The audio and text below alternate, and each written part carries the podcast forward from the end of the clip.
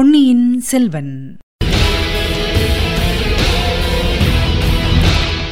வணக்கம் நீங்கள் கேட்டுக்கொண்டிருப்ப தமிழசேஃபம் தமிழசேஃபமில் இனி நீங்கள் கேட்கலாம் பொன்னியின் செல்வன். வழங்குபவர் உங்கள் அன்பின் முனைவர் ரத்னமாலா புரூஸ். பொன்னியின் செல்வன். பாகம் ஐந்து தியாக சிகரம். அத்தியாயம் எழுபத்தி இரண்டு. தியாக போட்டி. மழவர் குலத்தில் உதித்தவரும் சிவஞான கண்டராதித்த சோழரின் வாழ்க்கை துணைவியுமான செம்பியன் மாதேவியை ஸ்ரீ மதுராந்தகத் தேவரான உத்தமச்சோழ தேவரை திருவயிறு வாய்த்த உடைய பிராட்டியார் என்று அவர் காலத்திய கல்வெட்டுக்கள் குறிப்பிடுகின்றன. சாதாரணமாக தாய்மார்கள் தம் குழந்தையை பத்து மாதம் வயிற்றில் வைத்து சுமந்தே பெறுவார்கள். சில தாய்மார்கள் வேறு பெண்மணிகளின் வயிற்றில் பிறந்த குழந்தைகளை தங்கள் குழந்தைகளைப் போலவே வளர்ப்பதும் உண்டு. செம்பியன் மாதேவி வேறொரு பிள்ளையை வெகு காலமாக தம் பிள்ளையென வளர்த்து வந்த காரணத்தினால் அந்த உண்மையை அறிந்திருந்த ஒருவர் மேற்கண்டவாறு உத்தமச்சோழரை திருவயிறு வாய்த்தவர் என்று கல்வெட்டிலே குறிப்பிட்டார் போலும். உத்தமச்சோழர் ஐந்து பிராயத்து சிறுவனாயிருந்த போதே செம்பியன் மாதேவி அவனையும் வாணி அம்மையையும் பார்க்கும்படி நேர்ந்தது. பல ஆண்டுகள் கழித்து வாணி அம்மையை சந்தித்ததும் அவளுடைய க்ஷேம லாபங்களைப் பற்றி செம்பியன் மாதேவி அன்புடன் விசாரித்தார். வாணியின் குழந்தை என்று எண்ணிய சேந்தன் அமுதனிடம் இயற்கையாகவே அம்மூதாட்டிக்கு அன்பு சுரந்தது. குழந்தையைப் பற்றி விசாரித்த போது வாணி அம்மையின் முகத்தில் திகைப்பும் அச்சமும் உண்டானதைக் கண்டார். முதலில் அதற்கு வேறு காரணங்கள் இருக்கக்கூடும் என்று எண்ணினார். வாணி பேசத் தெரியாதவளாயிருந்தபடியால் திட்டமாக அவளிடமிருந்து ஒன்றும் அறிந்து கொள்ள முடியவில்லை. ஆயினும் வாணி அம்மை ஒரு காலத்தில் தமக்கு செய்த உதவியை கருதியும் அவளுடைய குழந்தையிடம் ஏற்பட்ட பாசம் காரணமாகவும் தாயும் பிள்ளையும் கவலையின்றி வாழ்க்கை நடத்துவதற்கு வேண்டிய உதவிகளை செய்தார். தஞ்சை நகருக்கு அருகில் குடியிருந்து தளிக்குளத்தார் கோயிலுக்கு புஷ்ப கைங்கரியம் செய்து வருவதற்காக மானியங்களும் அளித்தார். சேந்தனமுதன் கல்வியிலும் ஒழுக்கத்திலும் சிவபக்தியிலும் சிறந்து வளர்ந்து வந்தான். அன்னைக்கு உதவியாக புஷ்ப திருப்பணி செய்வதிலும் மிக்க ஊக்கம் காட்டி வந்தான். இதை காண காண செம்பியன் மாதேவிக்கு அவனிடம் இயற்கையாக சுரந்த அன்பு வளர்ந்து வந்தது. ஒருநாள் அவருடைய மனத்தில் விசித்திரமான ஐயம் ஒன்று தோன்றியது. அது அவருக்கு ஒரே சமயத்தில் இன்பத்தையும் வேதனையையும் இனம் தெரியாத பீதியையும் உண்டாக்கியது. எத்தனையோ விதமாக அந்த ஐயத்தை போக்கிக் கொள்ள முயன்றும் இயலவில்லை. பிறந்து சில தினங்களில் இறந்து போன தம் குழந்தையைப் பற்றிய நினைவு அடிக்கடி எழுந்த வண்ணமிருந்தபடியால் அவர் உள்ளம் அமைதி கொள்ளவில்லை. கடைசியாக ஒருநாள் வாணி அம்மையிடம் தெளிவாக கேட்டு தெரிந்து கொள்வது என்று தீர்மானித்தார். வாணியை தனியாக அழைத்து வரும்படி செய்தார். இறந்து போன தம் குழந்தையை வாணியிடம் கொடுத்து ஒருவரும் அறியாமல் புதைத்துவிட்டு வர சொன்னார் அல்லவா அவ்வாறு புதைத்த இடத்தில் அதன் ஞாபகார்த்தமாக பள்ளிப்படை கோயில் ஒன்று எழுப்ப வேண்டும் என்று சொல்லி புதைத்த இடத்தை சொல்லும்படி கேட்டார். இந்த பழைய நிகழ்ச்சிகளைப் பற்றிய ஞாபகமே அவருக்கு துன்பம் அளித்தது. செவிடும் ஊமையுமான வாணியிடம் இதையெல்லாம் சமிக்ஞை பாஷையினால் கேட்க வேண்டியதாக இருந்தது. அது அவருக்கு மேலும் சொல்ல முடியாத வேதனையை அளித்தது. அவருடைய கேள்விகளுக்கு விடை கூற வாணி மிகவும் தயங்கினாள். கடைசியாக பேரரசியின் கட்டளையை மீற முடியாமல் உண்மையை சொல்லிவிட்டாள். புதைப்பதற்காக தன்னிடம் கொடுக்கப்பட்ட குழந்தை உண்மையில் இறக்கவில்லை என்பதையும் அதை தனக்கு கருத்திருமன் என்பவன் எடுத்துக் காட்டியதையும் பின்னர் அரசியிடம் திரும்பி வந்தால் என்ன நேரிடுமோ என்று அஞ்சி கருத்திருமனுடன் திருமறைக்காடு சென்றதையும் சில காலத்துக்கெல்லாம் கருத்திருமன் தன்னை விட்டுவிட்டு போய்விட்டபடியால் தான் திரும்பி பழையாறைக்கு வந்ததையும் விவரமாக கூறினாள். சேந்தன் அமுதன் உண்மையிலேயே தன் வயிற்றில் பத்து மாதம் சுமந்து பெற்ற பிள்ளைதான் என்பதை அறிந்ததும் செம்பியன் மாதேவி ஒரு புறத்தில் எல்லையற்ற ஆனந்தமடைந்தார். அவர் உடம்பெல்லாம் சிலிர்த்து பூரித்தது. கண்களிலிருந்து தாரை தாரையாக கண்ணீர் பொழிந்தது. மகனே என்று கூவி சேந்தனமுதனை கட்டித் தழுவிக்கொள்ள வேண்டும் என்ற ஆர்வம் எழுந்தது. ஆயினும் அந்த ஆர்வத்தை கட்டுப்படுத்திக் கொண்டார். அந்த உண்மை வெளியானால் அதிலிருந்து ஏற்படக்கூடிய குழப்பங்களை எண்ணி ஒருபுறம் பீதி கொண்டார். உலகில் பிறக்கும் எல்லா குழந்தைகளும் இறைவனுடைய குழந்தைகளே என்று கருதக்கூடிய உயர்ஞான பரிபக்குவத்தை அவருடைய உள்ளம் அடைந்திருந்தபடியால் பெற்ற பிள்ளையிடம் தாய்க்கு ஏற்படக்கூடிய பாசத்தை கட்டுப்படுத்திக் கொள்ள அவரால் முடிந்தது. அரண்மனையில் வளர்ந்தால் என்ன குடிசையில் வளர்ந்தால் என்ன? இந்த நிலையில்லா மனித வாழ்வின் சுகபோகங்கள் எல்லாம் வெறும் மாயை அல்லவா? உலக வாழ்வை நீத்த பிறகு அடைய வேண்டிய கதியல்லவோ முக்கியமானது? என் பதி அரச போகங்களை வெறுத்து சிவபெருமானுடைய இணையடி நிழலில் திளைத்து வாழ்க்கை நடத்தியபடியால் அவருக்கு பிறந்த பிள்ளை இவ்விதம் குடிசையில் வாழ்ந்து இறைவனுக்கு தொண்டு செய்யும் பேறு பெற்றான் போலும் என்றெல்லாம் அடிக்கடி எண்ணி மனத்தை உறுதிப்படுத்திக் கொண்டார். ஆயினும் சேந்தன் அமுதன் தமது வயிற்றில் பிறந்த மகன் என்று அறிந்ததினால் தாம் வளர்த்த குமாரனாகிய மதுராந்தகனை சோழ சிங்காதனத்தில் ஏற்றி வைக்கக்கூடாது என்ற எண்ணம் அவர் உள்ளத்தில் வலுப்பட்டது. முன்னமேயே கண்டராதித்தரிடம் தாம் செய்த குற்றத்தை அவர் ஒப்புக்கொண்டு மன்னிப்பும் பெற்றிருந்தார். உன் வயிற்றில் பிறந்த குழந்தையானால் என்ன? அனாதை பெண்மணிக்கு பிறந்த குழந்தையாயிருந்தால் என்ன? இறைவனுடைய தெருக்கண்ணோட்டத்தில் இருவரும் சமமானவர்கள்தான். ஆகையால் மதுராந்தகனை உன் மகனைப் போலவே வளர்த்துவா ஆனால் சோழ சிங்காதனத்தில் அவன் ஏற வேண்டும் என்று ஆசைப்படாதே. அதற்கு இணங்கவும் இணங்காதே. அது நான் பிறந்த சோழ குலத்துக்கு துரோகம் செய்ததாகும். அப்படிப்பட்ட நிலைமை ஏற்படுவதாயிருந்தால் நீ உண்மையை ஒப்புக்கொள்வதற்கும் தயங்காதே என்று கண்டராதித்தர் தேவியிடம் சொல்லி அவ்வாறு வாக்குறுதியும் பெற்றிருந்தார்.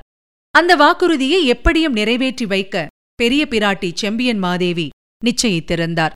ஆனால் தங்களுடைய சொந்த குமாரன் வாணி அம்மையின் மகனாக குடிசையில் வளர்ந்து வருவதை அறியாமலேயே அந்த மகான் சிவபதம் அடைந்து விட்டார்.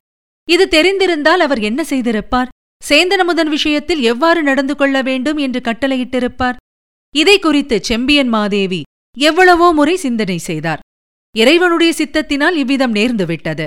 ஊமையின் மகன் அரண்மனையில் வளர வேண்டும் என்பதும் பேரரசரின் மகன் குடிசையில் வளர வேண்டும் என்பதும் இறைவனுடைய திருவுள்ளம். அதில் தாம் குறுக்கிடக்கூடாது. அதை மாற்ற முயல்வதால் பல குழப்பங்கள் விளையும். தம் வளர்ப்பு குமாரனின் மனம் அதனால் பெரிதும் புண்படும். அத்தகைய பாவத்தை செய்யக்கூடாது என்று முடிவாக தீர்மானித்துக் கொண்டார். இறைவனுடைய திருவருளில் அவர் கொண்டிருந்த இணையில்லாத நம்பிக்கையின் துணையினாலேயேதான் மேற்கூறிய தீர்மானத்தை அவர் காரியத்தில் நிறைவேற்றுவதும் சாத்தியமாயிற்று. ஆயினும் அடிக்கடி சேந்தன முதனைப் பற்றி அவரால் நினைக்காமல் இருக்க முடியவில்லை. அவனுடைய நினைவு வரும் போதெல்லாம் இயற்கையான தாய்ப்பாசம் அவருடைய உள்ளத்தில் பொங்கிப் பெருகாமலும் இருப்பதில்லை. இந்த போராட்டமானது அவருடைய இதய ஆழத்திலே பல ஆண்டு காலமாக நிகழ்ந்து கொண்டிருந்தது. நெடுங்காலமாக அணை போட்டு தடுத்து வைக்கப்பட்டிருந்த வெள்ளம் திடீரென்று ஒரு நாள் அணையை உடைத்துக் கொண்டு கிளம்புவது உண்டு அல்லவா? அப்போது வெள்ளம் எவ்வளவு சக்தியுடனும் வேகத்துடனும் பாய்ந்து செல்லும் என்பதை பலர் பார்த்தும் அனுபவித்தும் இருப்பார்கள். செம்பியன் மாதேவியின் உள்ளத்தில் அணை போட்டு தடுத்து வைக்கப்பட்டிருந்த தாய்ப்பாசமாகிய உணர்ச்சி வெள்ளமும் இப்பொழுது கரையை உடைத்துக் கொண்டு பாய்ந்தது. முதன்மந்திரி அனிருத்தர் தேவியின் திருவயிற்றில் உதித்த தேவர் என்று குறிப்பிட்டதுதான் அவ்வாறு செம்பியன் மாதேவி உள்ளத்தின் அணை உடைவதற்கு காரணமாயிற்று. அந்த வார்த்தைகளை அனிருத்தர் கூறியவுடன் செம்பியன் மாதேவி பத்து மாத காலம் குழந்தையை தம் வயிற்றில் வைத்து வளர்த்த அனுபவம் அவ்வளவையும் ஒரு வினாடி பொழுதில் மறுபடியும் அனுபவித்தார். தம்மை மறந்து தாம் செய்து கொண்டிருந்த சங்கல்பத்தை மறந்து சேந்தனமுதனை என் மகனே என்று அழைக்கவும் அவனை தழுவிக்கொண்டு கண்ணீர் வெள்ளம் பெருக்கவும் நேர்ந்தது. இவ்விதம் செம்பியன் மாதேவி உணர்ச்சி பெருக்கினால் மெய்மறந்த நிலையில் இருந்த போதிலும் அமுதன் கூறிய வார்த்தைகள் அவருடைய மனத்தில் நன்கு பதிந்திருந்தன. தாயே என்னை மகனே என்று அழைக்க இப்போதேனும் தங்களுக்கு உள்ளம் உவந்ததோ? என்று கூறினான் அல்லவா? அவ்வார்த்தைகளின் கருத்து என்ன? அமுதனுக்கு அவனைப் பெற்ற அன்னை யார் என்பது முன்னமேயே தெரியுமா? தெரிந்தும் இத்தனை காலம் அதை வெளிக்காட்டிக் கொள்ளாமல் இருந்தானா? சற்று நேரம் வார்த்தை சொல்ல முடியாத பரவச நிலையில் இருந்த பிறகு செம்பியன் மாதேவி தம் மனத்தை திடப்படுத்திக் கொண்டு மகனே உனக்கு முன்னமே தெரியுமா? நான் உன்னை பத்து மாசம் சுமந்து பெற்ற பாவி என்று? தெரிந்து என் பேரில் கோபம் கொண்டிருந்தாயா? அதனால் என்னிடம் அதை பற்றி கேளாமல் இருந்தாயா? என்று தழுதழுத்த குரலில் கூறினார். அப்போது சேந்தன் அமுதன் கடல் மடை திறந்தது போல் பின்வருமாறு உணர்ச்சி நிறைந்த வார்த்தைகளை பொழிந்து தள்ளினான். தாயே நான் தங்கள் வயிற்றில் பிறந்த பாக்கியசாலி என்பதை சில காலமாக அறிந்திருந்தேன். உலகம் போற்றும் புண்ணியவதியாகிய தாங்கள் ஒருநாள் என்னை மகனே என்று அழைக்க வேண்டும் என்று தவம் செய்து கொண்டிருந்தேன். தங்களுடைய மகன் என்ற சொல்லுக்கு தகுதியாவதற்கு பிரயத்தனம் செய்து வந்தேன். அல்லும் பகலும் சிவபெருமானுடைய திருவடிகளை தியானித்துக் கொண்டிருந்தேன். தாங்களே என்னை அழைக்காவிட்டாலும் நானே தங்களிடம் வருவதாகத்தான் இருந்தேன். ஆனால் இந்த ராஜ்யத்தின் உரிமை விஷயம் தீரட்டும் என்று காத்திருந்தேன். தங்களை அன்னை என்று அழைக்கும் உரிமையைத்தான் நான் வேண்டினேன். ராஜ்யத்துக்கு உரியவர் யார் என்று நிச்சயமான பிறகு தங்களிடம் வந்து தாய் உரிமை கோர விரும்பினேன். அம்மணி தங்களுடைய மனம் கோணாமல் நடப்பதற்காக என் உள்ளத்தை கொள்ளை கொண்ட பூங்குழலியை தியாகம் செய்யவும் சித்தமாயிருந்தேன். நல்ல வேளையாக அவளும் தன்னுடைய மனத்தை மாற்றிக்கொண்டாள் தாயே மூன்று நாளைக்கு முன்பு என் உயிருக்கு பெரும் அபாயம் வந்தது. தங்களிடம் நானும் பூங்குழலியும் வணங்கி ஆசி பெற்றுக்கொண்ட சிறிது நேரத்துக்கெல்லாம் அந்த அபாயம் வந்தது.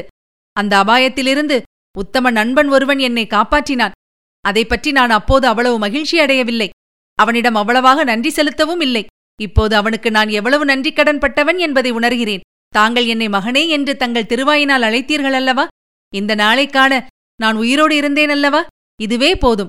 நான் பாக்கியசாலி ஆகிவிட்டேன் இனி ஒன்றும் எனக்கு வேண்டாம். இங்கு இப்போது நடந்தது இங்கு உள்ளவர்களுக்கு மட்டும் தெரிந்திருக்கட்டும். வேறு யாருக்கும் தெரிய வேண்டாம். ராஜ்யத்தில் மேலும் குழப்பம் விளைய வேண்டாம். கோடிக்கரைக்கு உடனே புறப்பட்டுப் போவதற்கு எனக்கும் பூங்குழலிக்கும் விடை கொடுத்து அனுப்புங்கள். இந்த வார்த்தைகள் பெரிய பிராட்டி செம்பியன் மாதேவியின் உள்ளத்தில் உண்டாக்கிய உணர்ச்சி புயலை சொற்களினால் விவரிக்க முடியாது. விம்மலும் கண்ணீரும் கலந்த மெல்லிய குரலில் குழந்தாய் நீயே என் உத்தம புதல்வன். நீயே தெய்வாம்சம் பொருந்திய என் கணவரின் உத்தமகுமாரன் என்று கூறினார். இவ்வளவு நேரமும் சுந்தரச் சோழர் சின்னப் பழுவேட்டரையர் இளைய பிராட்டி குந்தவி தேவி ஆகியவர்கள் பிரமித்துப் போயிருந்தார்கள். அங்கே வெளியான ரகசியமும் அதனால் விளையக்கூடிய பலாபலன்களும் அவர்களுடைய உள்ளங்களில் பெரும் கொந்தளிப்பை உண்டாக்கின. அவர்களில் குந்தவைதான் முதலில் பேசும் சக்தி பெற்றாள். தந்தையே பெரிய பிராட்டியார் மதுராந்தகருக்கு பட்டம் கட்டக்கூடாது என்று பிடிவாதம் பிடித்ததின் காரணம் இப்போதுதான் தெரிகிறது. சுந்தரச் சோழரும் அப்போது பிரமிப்பும் திகைப்பும் நீங்கி ஆமாம் குமாரி ஆனால் அந்த காரணம் இப்போது நீங்கிவிட்டது. என் பெரிய அன்னையின் திருவயிற்றில் உதித்த உத்தம புதல்வனுக்கு முடிசூட்டுவதில் இனிமேல் அவருக்கு ஆட்சேபம் இருக்க முடியாதல்லவா? என்றார். செம்பியன் மாதேவி சிறிது பரபரப்புடன் சுந்தரச் சோழரை பார்த்து சக்கரவர்த்தி என் குமாரன் சற்று முன் கூறிய வார்த்தைகளை கேட்கவில்லையா? இந்த செய்தி இங்கே உள்ளவர்களைத் தவிர வேறு யாருக்கும் தெரியவே வேண்டாம். என் மகன் ராஜ்ய உரிமை கோரவில்லை. அதை தங்கள் முன்னால் அவன் வாயினாலேயே தெரிவித்து விட்டானே? என்றார். ஆம் பிரபு இந்த சோழ ராஜ்யத்தில் ஏற்கனவே உள்ள சிக்கல்கள் போதும். என்னால் வேறு புதிய சிக்கல் உண்டாக வேண்டாம். எனக்கு விடை கொடுங்கள். என்னையும் என்னை மணந்து கொள்ள உவந்த பூங்குழலியையும் ஆசீர்வதித்து அனுப்புங்கள். பூங்குழலி இங்கே வா என்றான் அமுதன். வாசற்படியின் அருகில் நின்று கொண்டிருந்த பூங்குழலி உள்ளே வந்தாள். சேந்தன் அமுதனும் பூங்குழலியும் முதலில் செம்பியன் மாதேவிக்கு நமஸ்காரம் செய்தார்கள். பின்னர் சக்கரவர்த்தியை வணங்கினார்கள். எழுந்து நின்றதும் சேந்தன் அமுதன் பிரபு நாங்கள் உடனே கோடிக்கரை போக விடை கொடுங்கள். தாயே விடை கொடுங்கள் என்றான். செம்பியன் மாதேவி சக்கரவர்த்தியை பார்த்து ஆமையா இவர்களுக்கு விடை கொடுத்து அனுப்புவோம். எனக்கு விருப்பமான போது நான் கோடிக்கரை சென்று இவர்களை பார்த்துக் கொள்கிறேன் என்றார். சுந்தரச் சோழர் அது ஒரு நாளும் இயலாத காரியம் நான் விடை கொடுக்க மாட்டேன் என்றார். முதன் மந்திரி குறுக்கிட்டு சக்கரவர்த்தி எதுவும் இப்போது தீர்மானம் செய்ய வேண்டாம். இன்னும் சில தினங்கள் இவர்கள் என் இல்லத்திலேயே இருக்கட்டும். பெரிய பிராட்டியின் மகன் கிடைத்துவிட்டார். ஆனால் சின்ன பழுவேட்டரையரின் மருகர் கிடைக்கவில்லை. அவரை பற்றிய செய்தி வரும் வரையில் இவர்கள் இங்கு இருக்கட்டும். அதுவரை இங்குள்ளவர்களைத் தவிர வேறு யாருக்கும் இந்த ரகசியம் தெரிய வேண்டாம். என்றார். அருள்மொழியிடமாவது அவசியம் சொல்லித்தான் ஆக வேண்டும் என்றாள் இளைய பிராட்டி குந்தவை தேவி. வேண்டாம் வேண்டாம் அது மட்டும் செய்ய வேண்டாம் என்று கேட்டுக்கொண்டான் சேந்தன் அமுதன் கடைசியாக சக்கரவர்த்தி தேவி எது எப்படியானாலும் ஆகட்டும். இத்தனை தினங்கள் கழித்து இன்றைக்கு தங்கள் திருவயிற்றில் உதித்த மகன் உங்களிடம் வந்திருக்கிறான். உங்களை உடனே பிரிப்பதற்கு நான் சம்மதிக்க மாட்டேன். சில தினங்களாவது இங்கே நீங்கள் சேர்ந்திருங்கள். என் அரண்மனையிலோ முதன் மந்திரியின் மாளிகையிலோ தங்கியிருங்கள். ராஜ்ய உரிமையைப் பற்றி முடிவான தீர்மானமான பிறகு இவர்களை கோடிக்கரை அனுப்புவது பற்றி யோசிக்கலாம். அதுவரையில் இங்குள்ளவர்களைத் தவிர வேறு யாருக்கும் இச்செய்தி தெரிய வேண்டாம் என்றார். இதுவரை நீங்கள் கேட்டது பொன்னியின் செல்வன். வழங்கியவர் உங்கள் அன்பின் முனைவர் ரத்னமாலா புரூஸ். மீண்டும் அடுத்த அத்தியாயத்தில் சந்திக்கலாம். இணைந்திருங்கள் மகிழ்ந்திருங்கள்.